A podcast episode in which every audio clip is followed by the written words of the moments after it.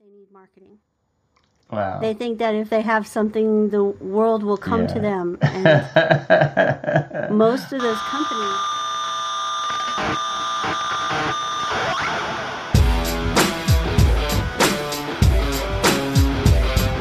Hello and welcome to episode 152 of the Rockstar CMO Effing Marketing Podcast.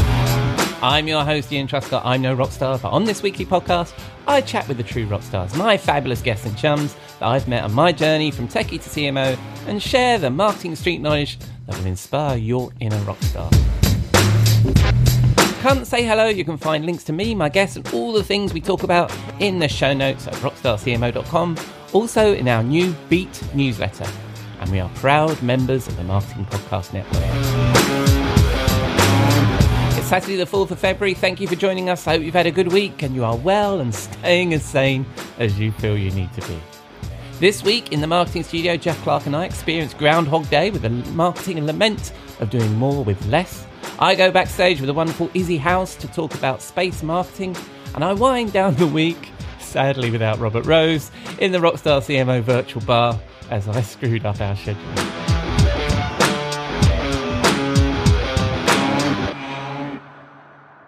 But first, we need to pay the bar tab.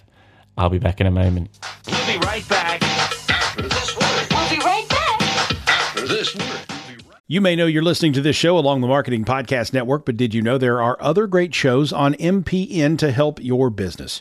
Christy Heiler hosts a fantastic podcast called Own It. Christy, tell us more about the show. Own It is all about celebrating women and non binary advertising agency owners. We talk about buying out of the Boys Club of Advertising because less than 1% of ad agencies are owned by women. And where can people subscribe? You can find the podcast at untilyouownit.com. We're also on the Marketing Podcast Network at marketingpodcast.net. And of course, you can subscribe wherever you get your podcasts. You heard her. Go subscribe.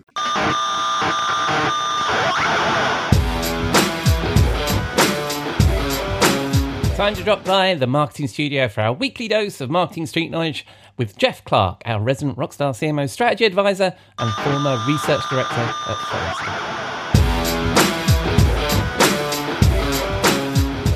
Forrester. Ian, come on into the studio. Thank you very much. Welcome to Rockstar CMO FM. Jeff, how are you? I am doing uh, doing wonderful. I'm doing wonderful. We're uh, have a nice sunny yet crisp, chilly day here in uh, the in New England, lovely. and um, hope to get out for a walk later on today.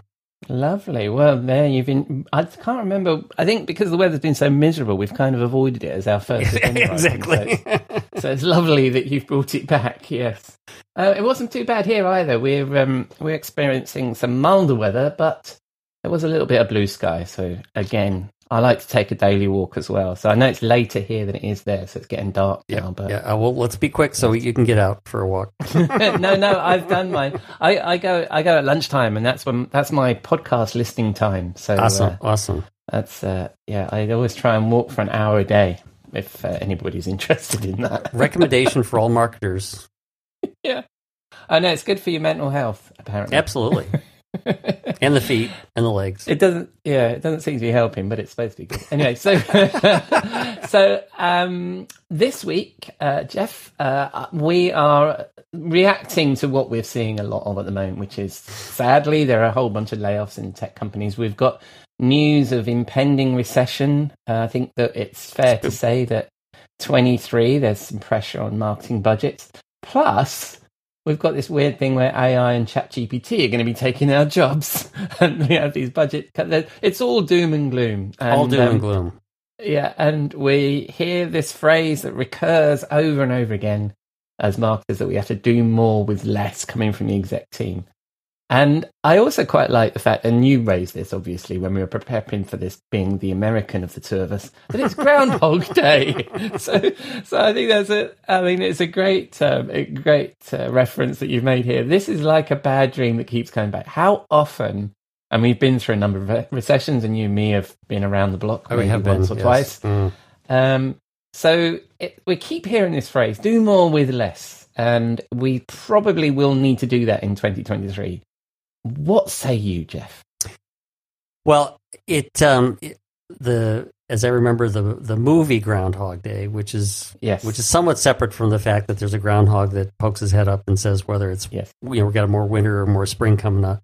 But as the movie is, you know, it's like it does. There's this thing that keeps coming back that that uh, ultimately is to teach the main character a lesson. You know, is, is, this is supposed to be a learning experience. If I keep doing this over and over again, and and you're right. I mean, having been around the block for more than a decade, um, you know, I've been through. I've been through many. It's time to do more with less. Uh, Yeah, Uh, periods, and um, I think the important thing that you know for us to talk about and kind of find some lessons is that when when you when you get that edict that comes down, um, uh, you want to be you want to be prepared to not just focus too much on short term easy ROI investments. Yeah. You want to also be able to make sure you protect your long term investments. So you know just because we need to you know hit certain revenue figures and there may be pressure to generate leads and opportunities that doesn't mean that brand building uh, customer loyalty building you know those sorts of things which tend to have a long tail in terms of the the outcomes that we Yeah. we can't stop doing those things Right, right. And um, so, um, where was it? Where, where? Oh, yeah. The other thing is that Groundhog Day. Yes, you've got to separate out the actual Groundhog Day from the movie. The movie is where he has he relives the same day every every every day. every day But is it too is it too early for uh, the groundhog to have actually popped out and made his predictions yet, Jeff? I mean, do do you have a prediction of what the summer's going to be like based on you the know I. I well see there's there's a couple problems one is the groundhog is in um, punxsutawney pennsylvania and so the weather in Right. punxsutawney pennsylvania is not going to be the same weather we have up here Oh, in new I england see. so yeah. so he's got a whole different perspective uh, and then and then with global warming, you know, it's like you know the idea was that if he saw his shadow, meaning it's more Yes. overcast, then that means that spring's going to come earlier. You know, six weeks Right. instead of whatever. So Yes. so global warming has thrown that all into a tizzy, Ah. and and I don't think we can depend on groundhogs anymore. Uh, wow. to Okay. tell Another another victim of global warming. Yeah, exactly. The groundhog's ability to. Be, anyway, I, I took us on a tangent there. I was just Yeah, curious was- about you whether, definitely did, but that's fine. Because I remember when we lived there, and there was like, you know, there would be a big thing on the news about the groundhog and what he was predicting. So, um, so what you were saying there, in and also, um, I've been writing a little bit about this. It's an article that's going to come out in CMS Wire. That's not out yet, but you're saying the advice here is that even if we have to shrink down what we're spending, you're saying that don't focus on the short term and the easy things, but try and keep up with the hard things, the brand building and stuff, right? Absolutely. So- it's like there's some traps. There's some traps in doing more with less that you got to avoid. And um, yeah, yeah, yeah. Well, the thing is, is the, but the challenge. I'll challenge you a little bit on this. Is it's so tempting because um, the the issue is is you know what we're going to hear from the, the C-suite is this is the most important quarter in the history of the company, or we just need to get some revenue and leads and the short term stuff to get us through this difficult period. Stop everything. Everything's got to be lead gen and stuff like that. What? How do we avoid that temptation and resist all of that? Well, I think there's there's a couple of things uh, and that you you can do, and I think the the the first thing, uh, I mean, because one of the traps um, is is that you know you're com- you maybe have some competitors that are actually positioned to do more with more, and and you know there are lots of companies that have done well in down markets you know Yeah. because they go they go they capture mind share they actually literally capture market share um you know there's some certainly in the consumer space like airbnb. There's some in the tech space like slack whatsapp. I know i worked at companies where our value proposition was all about uh, cutting waste. Um you know so Mhm. we loved recessions. I mean uh, Yeah. selfishly we loved recessions because it was like we knew we had a message that people in their hr departments and their labor whatever that they would say oh okay i need to invest in that because that's going to help save me money um, Yeah. and so you want to make sure that if you're in a market where you may have somebody who is well positioned to grab share um, Mhm. you want to know what your situation is Right, right, right. So, um, yeah. So if you're competing with well-funded competitors who aren't feeling the pinch quite as much as you. Is- You've got to be aware of that and make sure that you're you're you're putting all your effort you can into that. And then I think the other thing there you were saying about um, where did, so did these organisations you worked for did they shift their value proposition to be relevant to recession, or it just so happened that that in those times their core I think um, in- their core message just just resonated better. I think in those times their core message res- resonated, and they and they were uh, profitable, well funded organizations that could Right. could basically not they could avoid the the knee jerk reaction about we need to cut Yeah. marketing and and you know as Yeah. as mark as we've talked about many times marketing is viewed as an expense or a frill Yeah. or something like Yeah. that and in good times the budget starts to grow uh and so it's like the the knee jerk reaction is to say okay now it's time to like you know uh, uh, trim back the Right. sails uh we don't need you right now um and so i think one of the the things that you want to do to to prepare or to understand what your competitive Mhm. position is is to do a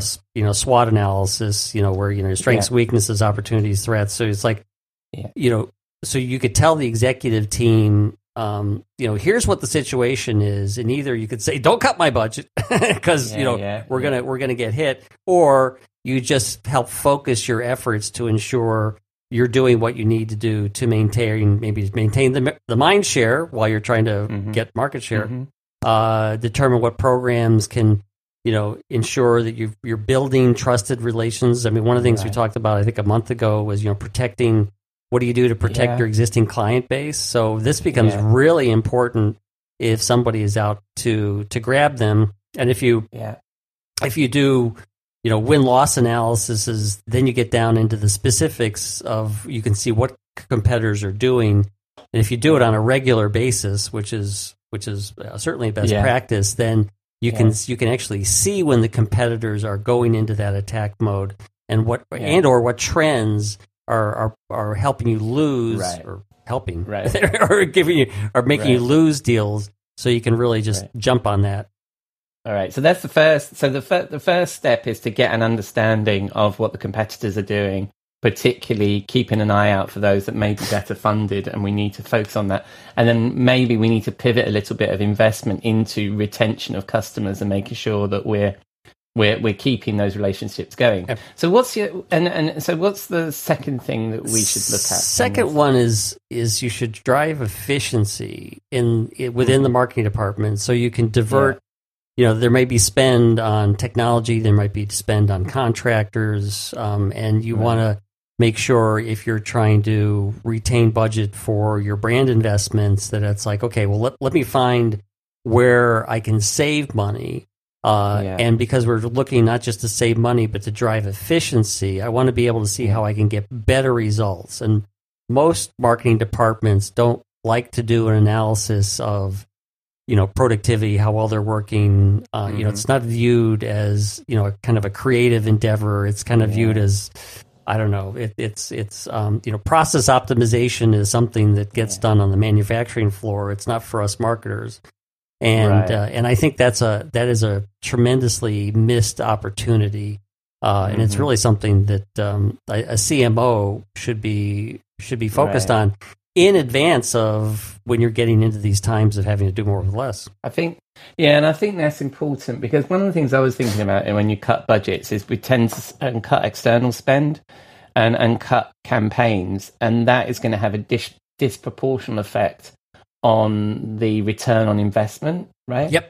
So you need to try and drive, keep as many of those things in play and do them as efficiently as possible. So try and look at your operational costs, right? Yep.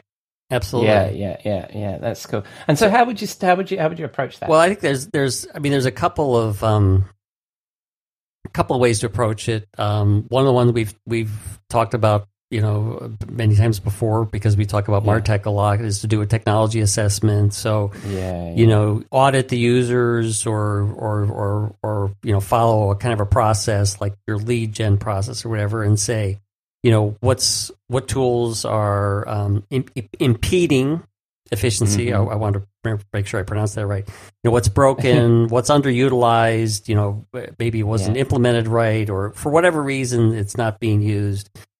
And it, the other way to approach it, you know, because you got technology and process, two sides of a coin, is you can do a process, you know, gap analysis. So, you know, how can I, if I'm if I'm trying to get certain results, like I'm trying to get certain throughput from the creative services team, or I'm trying to make sure my digital team is working effectively, my website's being updated, you know, Yeah. do a um, you know a process gap analysis. Because you're trying to find out, you know, are the customers of these processes uh, getting you know what they need and are they getting it in a timely a- approach and i mean there's a number of ways to you know do these kinds of process gap analysis and this is one of those things that it's like well who helps me do that um, you know so maybe you get somebody from your ops team uh, Yeah. to actually and actually work for a company that had a process optimization office which was Yeah. always helpful to go in and say so creative services people complain about it can you help Yeah. me figure out how to make it better Yeah, yeah. No, I, I, and I, it's it's interesting because from a Martech pers-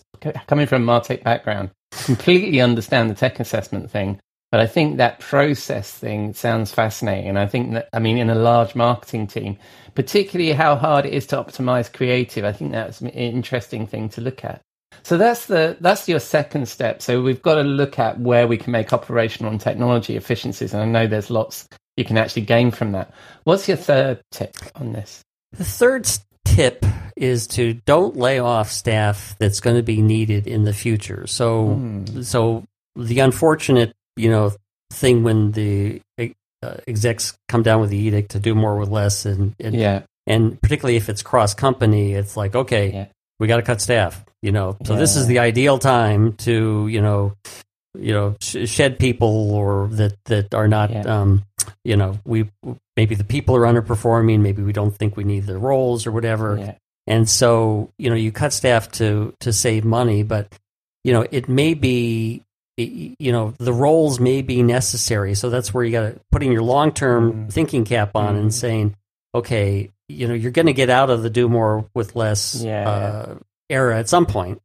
So Yeah. what are roles that I absolutely need and I I can't be in the the position of having to um, spend more money to rehire and onboard Yeah. later. Yeah. And I know, you know, it's like I've had to use, you know, cut staff and then you use program dollars for contractors because it's like, okay, well, I heck, I needed Yeah, to do this stuff.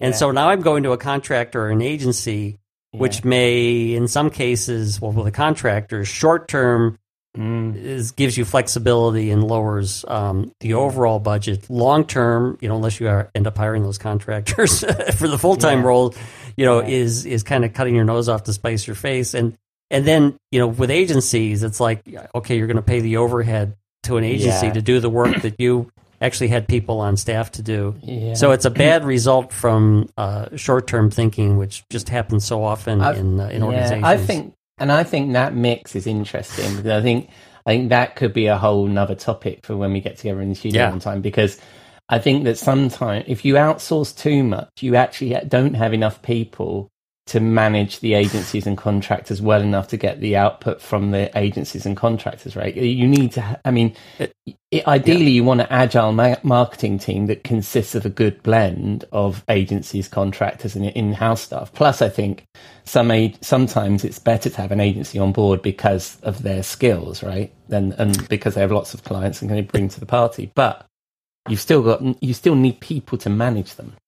It's an inter it's a interesting balance because you know excuse me it takes people to manage the agencies. And so then Yeah, okay now you know i've i've got skills in agencies that i didn't want to have on staff but now i have people to manage the people in the Yeah. agencies. And then and then you know you realize that you're not actually yeah, you know you're not you're not actually saving anything certainly over over the long No, run. exactly. so so i think Well, you know what yeah. you want to what you want to do is is to um you know do you know some sort of um you know gap analysis of the skills you know it's like what Yeah. skills do i do i have what do i know i need what can be outsourced and you know really kind of frame it in a way that you're understanding what what decisions you may have to make in the short term, how they're going to play out in the long term. What do I need if I'm going to be investing to get skills? I want to make sure that I'm not letting those people go that I Yeah, could yeah. actually upskill later on. Yeah, yeah. No, and it's a good opportunity, like you say, to do a skills gap analysis and really and take this up. I mean, it's like a, crisis. Um, you should never. What's the right phrase? You should never waste a good crisis. Or Yes. or- you know, I think at this point it may be a really good opportunity to do a quick skills gap analysis of your team and look at where maybe there might be the, the ability to be more flexible in that way. So I think it's Yeah. interesting. So what's your four? And, and because I've got the notes, I know you've got four tips. So what's your fourth tip? Well, this really relates to the uh, the first or the last one, I should say, is that you don't you don't want to cut training and enablement from your staff budget. And this is, I mean, I just I've I've seen this happen many times. It's like okay, Yeah. we, we we've hired people, uh, particularly it's like we hired people to run our technology, like our marketing automation Mhm. platform and our CRM system, and it's like okay, they need to go to the vendor conferences. They need training. They need you know Yeah, they need to be brought up. And it's like okay oh we got to do more with less. Okay we're cutting the training from the budget. Nobody's traveling anywhere. Nobody's going to do anything uh, because it's often thought of as you know kind of frilly. Um, Yeah, and we need to save the campaign or the CMO pet project, which you know in some cases we we do need to save it, but you know Yeah. it may be again thinking long term, it may be cheaper to upskill team Yep. members than it is to you know certainly fire and hire uh, Yeah, yeah. In, in the short term. yeah, and this is very related to your last step, isn't it? So Yeah. it's that it's the understanding the skills that you have on the team, right? Yeah, you know, and from that gap analysis, find where you can up level the current staff.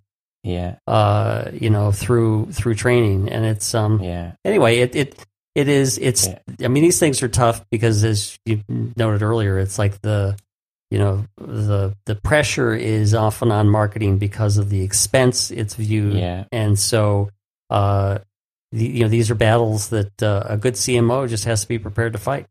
Yeah, absolutely. And th- but with the realism that you know the the future of the company does depend on being um, financially solvent, right? And so, Absolutely. you know, we do need to take our fair share of the hit, but it, but it, Absolutely. we can't just you can't say, oh well, we're going to cut this amount of marketing and then expect the same sales results or the same results to come out of it, right? So Yeah. And and also, I heard the dreadful term that marketing is a tax on on Reddit. Sorry, not heard it on on, so, on social media the other day. And It's like, God Almighty, aren't we past that? Anyway, so that's, that's so so when we're so uh, just to just to summarize, so when we're facing this pressure to do more with less, we should look at what our competitors are doing and making sure that we're focused there. We need to make sure that if we do have a well-funded competitor out there who's going to be grabbing um, mind share of the market when we can't afford to, we m- make sure that we double down on make sure our own customers are happy, right? Yep. We need to drive efficiency. Now, I thought this was really interesting about the efficiency thing of, of not just technology but our own internal processes. So that that that's interesting too. And then this whole business about people. It is so, particularly in North America, right, where you've got at what's it called at will employers employees, Yes. isn't it? Yeah. It the labour market is so much more fluid that you could let somebody go that in six months' time, when this whole thing blows over, you're desperate that you wish you'd had them back, right? Yep. So I think that's a really good point. So, so again, thank you very much. Very, four great tips there. I don't know why you didn't go for F in five because we always have I, but- you know, I've. yeah. If actually, if any listener, I mean, I'm sure there's there's others out there, but if any listener has one, uh, feel Yeah. free to send it in, and uh, we could do a whole show on it. Because one of the, I mean, the other thing about this is just that you you don't want to be in the position where it's like, shit, we got to cut, we got to cut Yeah, yeah, people yeah. and money, and we and and so now I don't have time to like do a process gap analysis. So yeah, this is really just part of Oh, what should be standing operating procedure Oh, yeah. is like i'm constantly working at how i can be more efficient and do things well and Uh-huh. and and under and have a clear idea of on the reins when i have to pull back something i can i can pull it back while not uh oh, that's you know, such a it's such a good suffer. point. It's such a good point, and even in the good times, right? It's such a good point because there's always the CEO or somebody will come in and say, "Let's do this," and if you aren't on top of your shit. And you can't say, well, if we do this, we can't do this, or if we cut that, then it will cause this. You know, you have to have Yeah. all of these things right in play. I think that's a really good point. All right, so so we've done the weather, we've done the topic for the day. Our third agenda item is what song am I playing out with today, Jeff? A favorite of mine from 1985, "Shout" from uh, Tears for Fears. Um, yes. because their their chorus is uh, "These are the things I can do without," and so Oh, again, having an idea about what you can do without, while not sacrificing your future. Yes.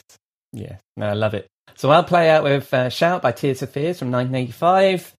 And most importantly, well, for me anyway, are you going to be in the Well, I let you back in. Yes, I'll let you back in. Thanks, man. I'll see you then. Bye. Let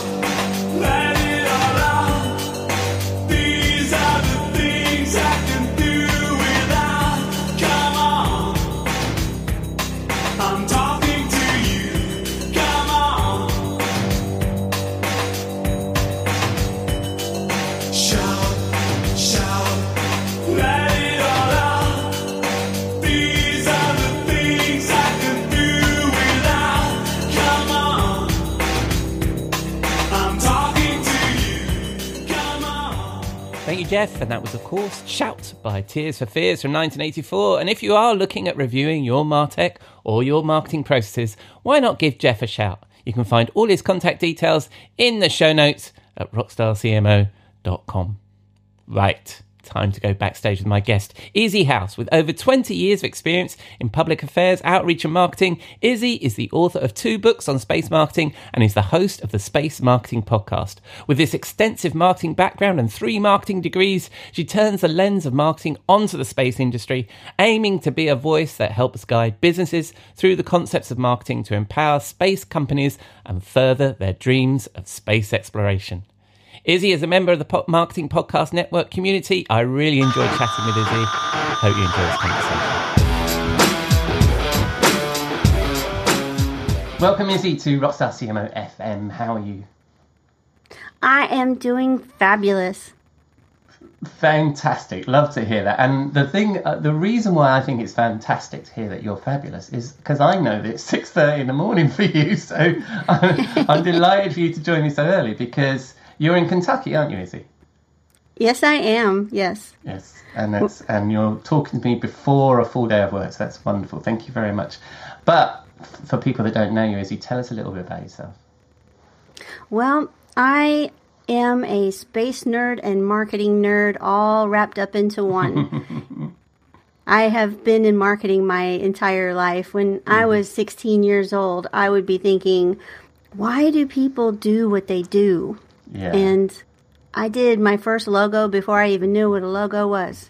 nice. So I, I have always enjoyed helping people. I've worked with probably about 600 plus businesses. And um, most of them are small businesses, mom and pops type of situations. Some are organizations and bigger. But uh, I have had a wonderful time. And this next chapter that I'm on is, is I am Well, having a blast. And pun completely intended. well, we'll get on to that in a moment. Um, and I know you through the Marketing Podcast Network. We're both mem- um, both uh, both our podcasts are members of that network, as that's the right way of putting it. So let's start with your podcast. Tell us about the Space Marketing Podcast. Well, let's go back a little bit further into how it began. In 2018, mm-hmm. I was sitting there at Kennedy Space Center looking at the Space Shuttle Atlantis. Mm-hmm. And I'm not going to give anything away for those of you that have not done that, but if you have an opportunity, it is amazing. Mm-hmm. So I'm standing there and my heart felt like it was going to beat out of my chest. And I was crying because it's a very, very emotional uh, exhibit. And then the, the, the thought came to me that I could combine both my passions my passions for space and my passion for marketing because I was looking for something a little different at that time. I was I was back in school and you know, marketing had changed a lot and so I was looking okay, what does chapter 3 look like for my life? Yeah. And um and it was that moment that I did that. Well, I started going to conferences and started meeting people within the space. I mean, keep in mind, I went from zero just going, ah, I want to do this to, Wow. okay, let's start getting it done. Yeah. And getting to know people, well, decided after I knew people for a little bit that a lot of the people in the industry reminded me of one of my first parts of my career. When I first began doing marketing in San Diego, I mm-hmm. was part of what was called an environmental technology incubator. Mm-hmm. And so I was a support tenant, and here's all these geniuses, geniuses that have these amazing inventions that will help the planet in so many ways, and they don't think they need marketing. Wow. They think that if they have something, the world will come to them. And most of those tell you- companies, you know, Yeah. they died. well, I tell you, um, I've spent my career in B2B tech, and it's not just that particular category where people feel that. There's so much of if we build it, they will come. You know, this is the best thing. Yes. This is the leading product. Why isn't anybody buying this? Well, they don't know about it. There's no marketing. We don't need marketing. We need more features. That's what we think. I love that. Yes. Yes. So when I started getting into space, I started Mm-hmm. noticing some of the same mentalities. Yeah, yeah. And we went from two countries having space programs, which was us and Russia, Mm-hmm. to the last count was 77 countries now have Yeah, yeah. space programs. Yeah. So we've gone from a very few people that all they had to do was woo NASA and maybe an investor or two to now they're competing on a world stage. Mm-hmm. You know, you do a moonlander, well, guess what? You're not the only one that does a moonlander. Mm-hmm. And so marketing is going to have to be important to these people if they're going to actually make their product survive. And uh, so that's what prompted me to write my first book. Is I saw this. So my first book is kind of a primer, and it's and it's basically a primer for anybody. You know, I was in small business my entire career, so you know if you're just an intra- en- entrepreneur, it, it's it fits you, but it's told through the story of space, which I all, I think is interesting Yeah. you know story uh, you know space is an amazing backdrop of adventure and excitement and i have a i have a lot of real world examples of all the sta- tactics and strategies but then I t- took this fake company that i created rockets are us. I didn't want, yeah i didn't want to use a real name. And uh, every time we go through a, a strategy or tactic i show how it's applied. Yeah. Because it's hard to show that with your case studies unless because a lot of them don't even realize when they applied it. Mm. So that way you can kind of see how it works. Yeah. and I then I, I finish up the book with how to hire. Right. Yeah you preempted most of my questions there. Oh, excellent. sorry. That's great. Well, certainly dig into some of these things. Well, one of the things I think is interesting about what you just said there is that is that I think a lot of people won't realise this that there is now a market of space, right? And therefore, when there's a market, you need marketing. So you need that ability to stand out in that market. I think that's really interesting. And um, when I before I started listening to your podcast, I didn't really recognise that. And I thought that, to be honest with you, I thought that your podcast would be about, um, you know, space as a kind of a, as an example of, as a, you know, like I'm Rockstar CMO, like, so we make music analogies and all this kind of stuff. So I thought it would be about marketing, but with a lot of space analogies. But it truly is about marketing space projects, which I think is absolutely fascinating. I think it's, it's a great line to get into. Anyway, right. So let's get. So we've got to, up to almost to the to the to where you are today. But if I rewind um, and get back to the marketing part of your passion, um, and you've had a great marketing career. Uh, and you started as a creative director, and you talked. You mentioned the fact that you designed your first logo when you were a kid. What is that? What inspired you to choose marketing as a career? It's just been in you since the beginning. it has been in me Yeah. i mean at 16 i would be like why are people buying what they're buying? Yeah, and i was just so fascinated with the psychology of it. Mm-hmm. My mother when i first told her i wanted to go and and, and back then it was advertising it wasn't Yes. marketing. Yeah. you know that's what we called it. Same thing but different name. And she was just horrified that that's what a that she was a hippie um, from the 60s. Yeah. So she was just horrified that I would do that. And um, when I went to school the first time, and, and I was in the incubator, and I was still in school, I was getting my associates. I showed her my portfolio, which I was one of the top students in the, the school. It was the Advertising Arts College in, in La Jolla. And the look on her face was, oh my God, my kid does junk mail. oh no! So she was just but she loved me she was my mom so she Mm-hmm. Yeah, was yeah. supportive Yeah. but um she just didn't get this thing that i was in and you, and you gotta know my parents my parents my my mom had a ring in her nose and they all Wow. had t- tattoos all over them i was definitely the one kid that nobody understood it's, it's almost the opposite of rebellion, there, isn't it? You sort of you join the man. What um has, has did that get reconciled? I mean, she must be proud of the career that you've had, right? Especially. oh she always loved me no matter what Yeah, yeah. All right, so that's the beginning of your career, and you actually studied marketing, which is excellent, which a lot of us didn't. Um, but when I looked through your LinkedIn, as I do to prepare for the show, and I do a bit of stalking, I've got to ask you about one of your gigs, the Sheep and Goat Development Office. Maybe I shouldn't laugh. This is probably a serious business, but tell us about that. What do you do at the Sheep and Goat Development Office? Well, and I will be honest with you. After you gave me a, a little tickle on on the fact that we would be talking about this, I could not remember how I got that particular client, and it was a pretty major one, and I had a blast.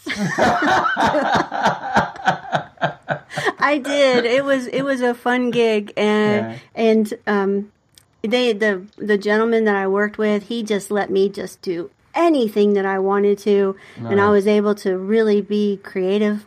Yeah. And uh, I got to meet a lot of very interesting animals.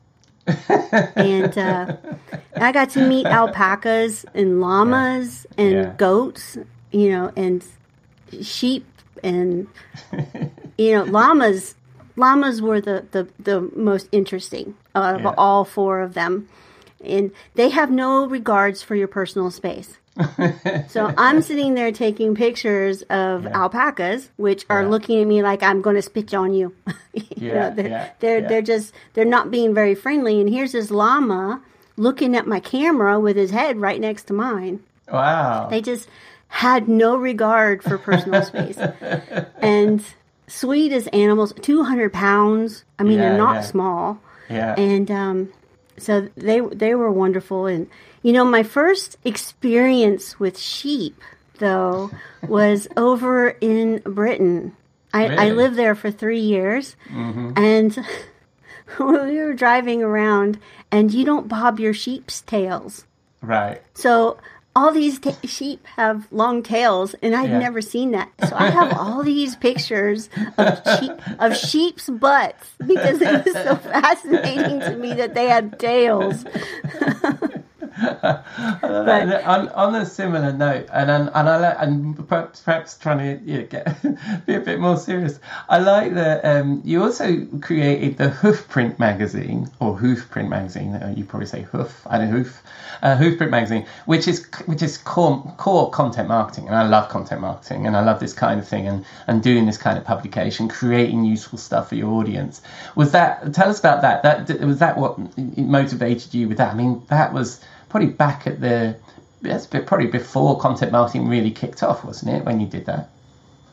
Well, and then that was one of those things where the person I was with, he just let me do whatever it is I Mm. Yeah. wanted to do, Yeah. and so we created that magazine. We Yeah. also created a uh, a calendar, which Mm-hmm. we went around taking pictures of goats, and we would highlight a goat uh, every month. And I took something that cost them thousands of dollars to print Mm-hmm. and changed it into a vehicle where it was adding more value Wow, by yeah. having some advertisers in there Yeah, yeah.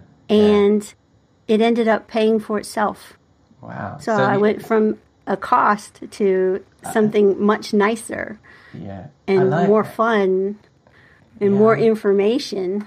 Yeah, I like. And it I like actually that paid story. them. Yeah, the, the I like that story because that's the that's the, that's what people are talking about today. Is how can we turn our content marketing into you know there's there's one stage of it which is if it wasn't there would people miss it, and the next stage is if if they had to pay for it, would they? Which is interesting, or would advertisers do that? And the other thing is, it is your whole content marketing function of value to somebody else, like you say, like to an advertiser, absolutely. or you know, and then we become media publishing businesses, don't we, within our organisations? And I, and you did that ages ago, and that's really interesting that you went through that and then turned it into a profit centre, which is amazing. Well, one of my favorite books of all time, I have a, a quite a few, but Yeah. uh, is Kill, Killing Marketing by Joe Pulizzi. Oh, and I yeah, know that you have him on here. Yeah. But he, it that that Yeah. transformed my point of view. It really did. Yeah, I that we can make money at this content thing Yeah, yeah. Um, I, I have and that book. provide value.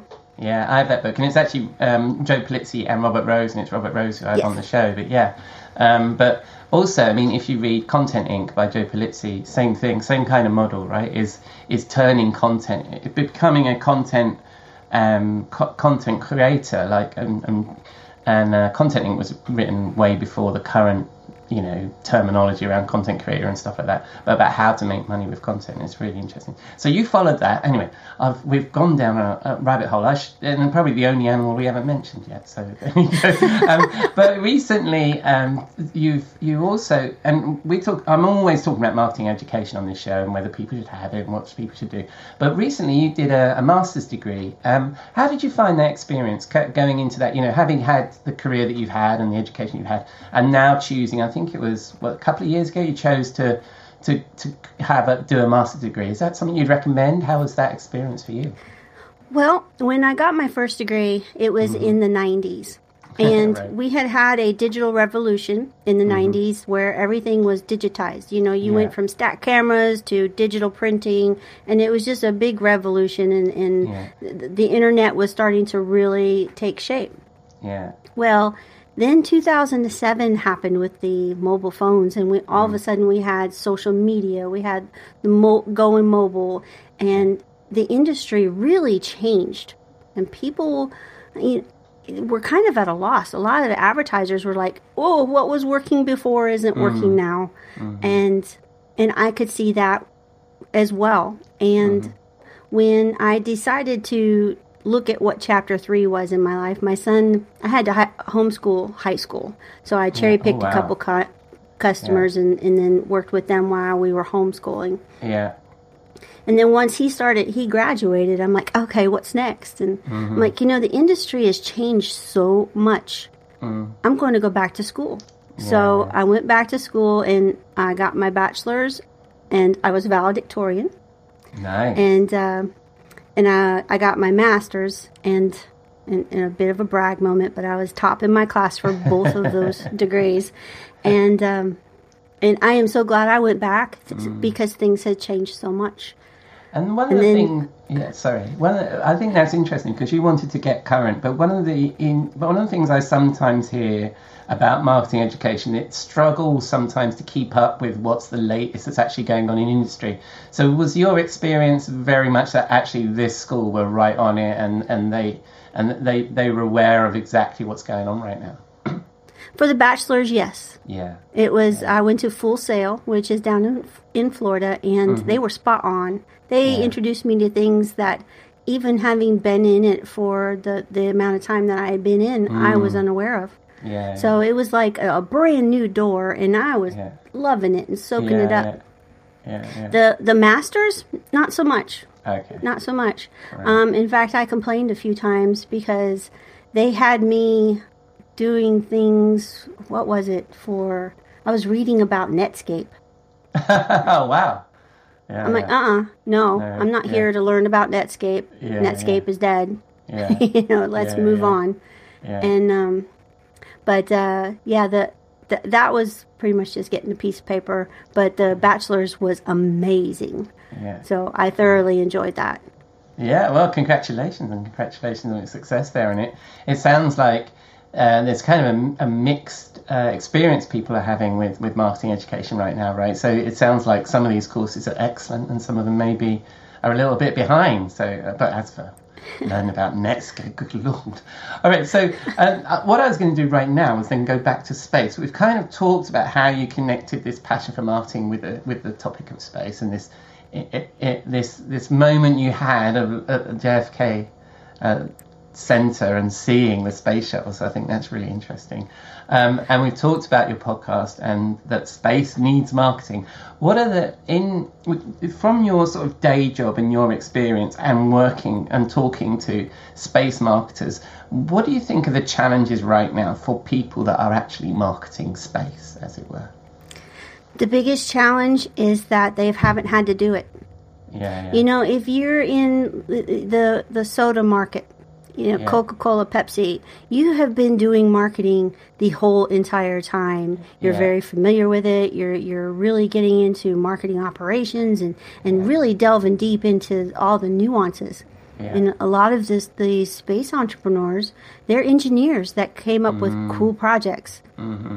You know, they know how to make an engine, but to talk Yeah. about it is just a completely different creature. So Yeah. that is the biggest challenge is is talking about it. And this is one of the reasons why uh, the second book was born. Well, the first book was born because I wanted a PhD in space marketing. right. And so I did a proposal and I got told no. I got told, I don't know what to do with this. That's what I got yeah, told from one of the space schools. And um, so then I'm like, I can make that a book. I mean, this is in the mm-hmm. middle of COVID. So I, I created a book out of it. And the podcast was born because I started seeing a problem with spaceports. Mm-hmm. And there was one in particular that they were just they were not doing a good job of marketing and it ended mm-hmm. up turning really bad. It was it was really bad because they weren't marketing.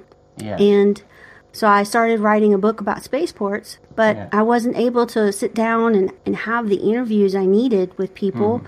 because it was just one more Zoom meeting. Mm. So I'm like, and then I, Jason was encouraging me to be to do the podcast. So I'm like, Yeah. you know, I could do both. I could get my Yeah. interviews and do this podcast thing. Yeah. And it it wasn't as clear cut as that.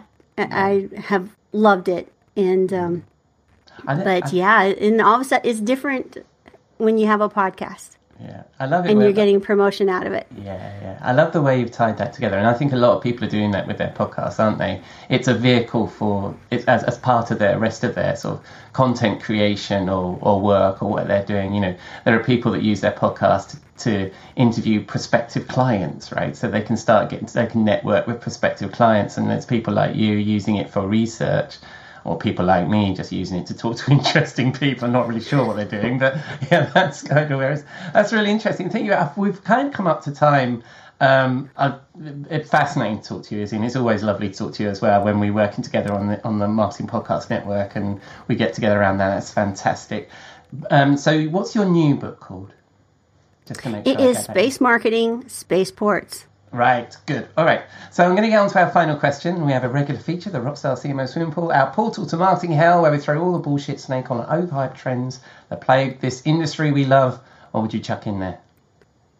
Oh my gosh, I have seen a trend that has got me just so upset, and, and it's really hurting Ooh, our jobs and uh, as communicators. It is these these uh, stalkers on Facebook. You know, where you have comments on a post, right. and then somebody comes and, and only talks to the female um, Wow. female comments and say, "Hey, I'm I'm a nice guy. You look like a nice girl. Let's get together." And Yeah. then then you know I was talking with uh, some ladies at the bank, and they have an elderly lady that's lost thirty thousand dollars wow. from one of these dudes, and Wow. um, and it's just and then they do it on every one of your posts. So you spend half the morning cleaning and hiding Wow. all of these these comments, and then I've noticed where a lot of the the women that were always very active posting, they're hmm. not there anymore. Wow. Yeah, So, and I, yeah, yeah. I've heard as well that it's not just on. And what a serious issue. I mean, this isn't about marketing. This is about our society, isn't it? And I've, um, it's just an, another outlet for these kinds of people, for the scammers and for the creepy, creepy men out there. I have to say men because it is men, isn't it? Um, and I, I hear that women have the same experience on LinkedIn, even that, that people are inappropriately reaching out to them. I like your profile photo, all that kind of stuff. And so women are starting to hide their profile photos and behaving differently on social because they're they feel vulnerable like that. That's a terrible thing. So Well, and and it's not just. I I saw I got rid of one the other day that was on all of our comments to the men, and it was a Wow. woman. So you know, it's just and Yeah, it's the same. It's a copy paste thing, and it's just um. Well, yeah, I mean, just- men, yeah, that's true. I mean, this is, wow, what an issue we've got ourselves into. Yeah, but that's the same. I mean, men are getting scammed by by by, by women on the scammy side. Or pretend women. sure. Yeah, oh, They might not even be free, or uh, be even the, what they expect. Yeah. It could be a bot. Yeah. So Oh, good lord. Well, I mean, that is the mo- that is by far the most serious thing we've had thrown in the pool, and and I think probably something that is beyond the conversation of my little show. But but what what an interesting topic. Thank you very much, Izzy. it is rubbish. It is yeah, rubbish that but- needs to go in the pool. it is, but and um and and uh, just to lift the mood again. Finally, when people spin the dial on the interwebs, Izzy, where are they going to find you? Well, I, my website is izzy.house. I Mm-hmm. was able to get the dot house instead of the dot com, so it worked. And I'm on LinkedIn. I love LinkedIn. Yeah, until the scammers and creeps come along. But anyway, uh, it's been lovely talking to you, Izzy. What a serious question there, but hopefully, yeah, I love the bit about the the goats and the lambs and, and the barring. I'm going to focus on that as the rest of my morning, otherwise uh, I'll be depressed. But anyway, that's been fantastic, Izzy, and I look forward to speaking to you very soon. Have a have a lovely rest of your day, and thanks for talking to me so early. Oh, my pleasure. Thank you for having me. Cheers, Izzy. Bye bye. Bye-bye. Thank you, Izzy. Space marketing is a fascinating topic. I enjoy her podcast and I'll include all her links in the show notes. Plus, you can find her podcast and over 30 others at marketingpodcast.net. Right, it's time to wind down the week in the Rockstar CMO virtual bar. As I mentioned at the beginning, after 141 consecutive episodes, I broke the streak and screwed up scheduling my friend and content marketing guru Robert Rose this week, so I find myself alone in the bar. If you're a regular listener, you'll know that Robert normally suggests a cocktail, I make a gin and tonic, and he then suggests a place we should be transported to and drink them. So I think this week I will transport us to the home of a single business traveller, the International Hotel Bar. And as our conversation turns to the topic of marketing, one of the things I love about Robert's speaking and writing is he shares client stories. So let me share a cautionary tale that Robert shared with me recently, linked to the theme of what Jeff and I were talking about earlier. As we all finished our 2023 planning and as budgets feel the pinch, and we consider maybe what we should cut and what we should do more of. Robert's former client, who is in industrial safety products, sold directly to consumers and other businesses and were doing almost zero marketing. They decided to build a marketing team, hire a bunch of people, get the campaigns going, and all the things SEO, digital paid ads, PPC, print, PR, some content and email campaigns. And it worked. At the end of the first year of doing this, they grew remarkably with a 600% increase in online sales. The CFO is impressed. He wants to understand which of the campaigns and tactics performed and which investments provided a return and asks for an audit. They do a campaign analysis and each one was flat or slightly underperformed at a campaign level, which for the CFO doesn't correlate with the increased sales performance. So they dig a little deeper into each department and tactic and ask them to analyse their effort. The analysis showed that they should have grown by 2,000%, not 600%, as basically everyone's attribution model claimed credit for sales. Aside from highlighting the challenge with multi touch attribution, the CFO concluded that individual campaigns may not have worked, but marketing does. As marketers, we probably all have stories like this. Clearly, attribution is an inexact science, and we need to be really careful with that, especially if we have siloed teams and reporting. But it also shows that marketing is cumulative. Each tactic influences the whole, and we need to recognize what a former boss of mine, Grant Johnson, shared on this show once that we need to think about marketing contribution rather than attribution. Hope you enjoyed that thought. and a little rant of mine. Don't worry, Robert will be definitely back in the bar next week. But if you missed him, go check out his podcast with Joe Pulizzi, This Old Marketing, really good one this week, or check out his work at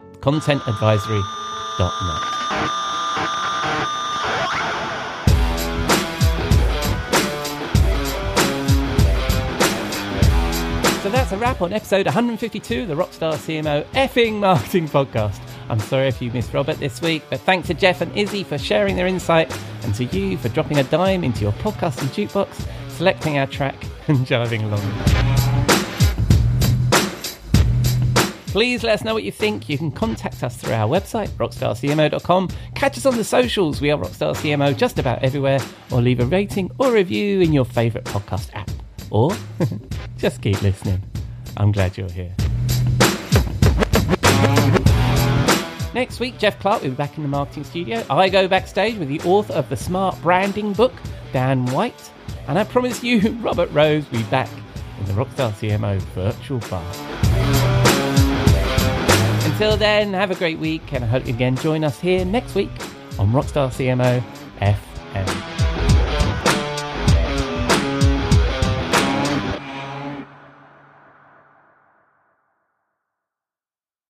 This podcast is heard along the Marketing Podcast Network. For more great marketing podcasts, visit marketingpodcasts.net.